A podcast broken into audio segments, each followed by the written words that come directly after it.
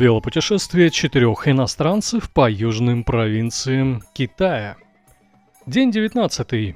Поиски нового жилья, ночной гуйлинь, игры с китайскими девушками. Ночью начался бесконечный тропический дождь, который как будто знал, что мы остановимся в хостеле с именем Вада.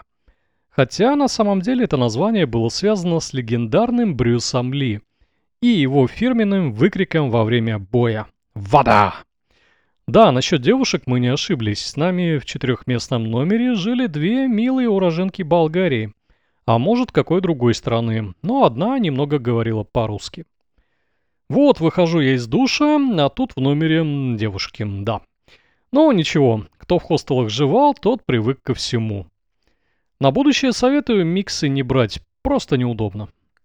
Хотя, если нет других мест, и так сойдет. А вчера еще одна милая девушка на ресепшене обозвала Андрея Суперменом, когда он начал рассказывать, где работает и показал нашивку МЧС. А мне достался ярлык джентльмена, может быть, из-за чуть большего словарного запаса. Ночь мы провели каждый в своей кровати. Было и жарко, и холодно. Сверху поддувало ночной сыростью, а снизу лежал электроматрас, который поджаривал бока. Так что утром я чувствовал себя как котлета. Проснулись и пошли чего-нибудь пожевать утреннего. Еда нашлась недалеко, лапша и мясо. Что еще надо китайскому туристу? Андрей умудрился купить стакан арахиса, который вообще-то являлся дополнением к лапше. Вокруг шел затяжной, практически приморский дождь. Было холодно и сыро. Наши товарищи в это время ехали в Гуйлинь, а мы озадачились поиском нового хостела, потеплее. И вообще решили осмотреть этот немаленький город. Сказано, сделано. 20 минут работы с картами Гугла, навигатор в карман и вперед. Перебрав три или четыре варианта жилья для себя и друзей, мы добрались до центра города. Заблудиться было невозможно, потому что все поселение было выстроено очень здорово и удобно. И, конечно, у нас появился опыт перемещения по незнакомым местам в Китае. Правила простые придерживаться больших улиц, замечать высокие и яркие объекты, на которые можно выйти, или ткнуть таксисту. Всегда брать с собой визитки отеля или хостела, где вы остановились. На них написан адрес, что очень полезно при незнании языка. Ну и, конечно, пользоваться GPS-навигатором или приложением в телефоне. Итак, в одном хостеле нам не понравилось его размещение в узких проходах, в другом был какой-то страшный номер – и вот сработал один из последних вариантов. Около моста на берегу реки нас ждал свежий новый Хау хостел. После недолгих выяснений, хау-матч и где тут ставят велосипеды, мы решили перебраться туда. Заодно забронировали номер с видом на реку для наших друзей. Обратно идти пешком в дождь желания не было, поэтому мы взяли полутакси, мотороллер с будкой на двоих. Переезд много времени не занял. Мы погрузили рюкзаки на велосипеды и обмотали их чехлами от дождя. Поехали в наш новый дом. И правда, хостелы зачастую используются многими как место жительства. Ну, например, в Пекине уже три месяца там жил преподаватель из Швеции, Лайнус. Питался то в баре, то в уличных кафешках, пользовался стиральной машиной, душем, спал на широкой кровати. И все это за 30 юаней в сутки, чуть меньше 150 рублей. В месяц получалось около 4000. Правда, он постоянно говорил, что вот-вот снимет себе жилье. В хостеле нас уже ждали. Мы поставили велосипеды в угол и заселились в номер.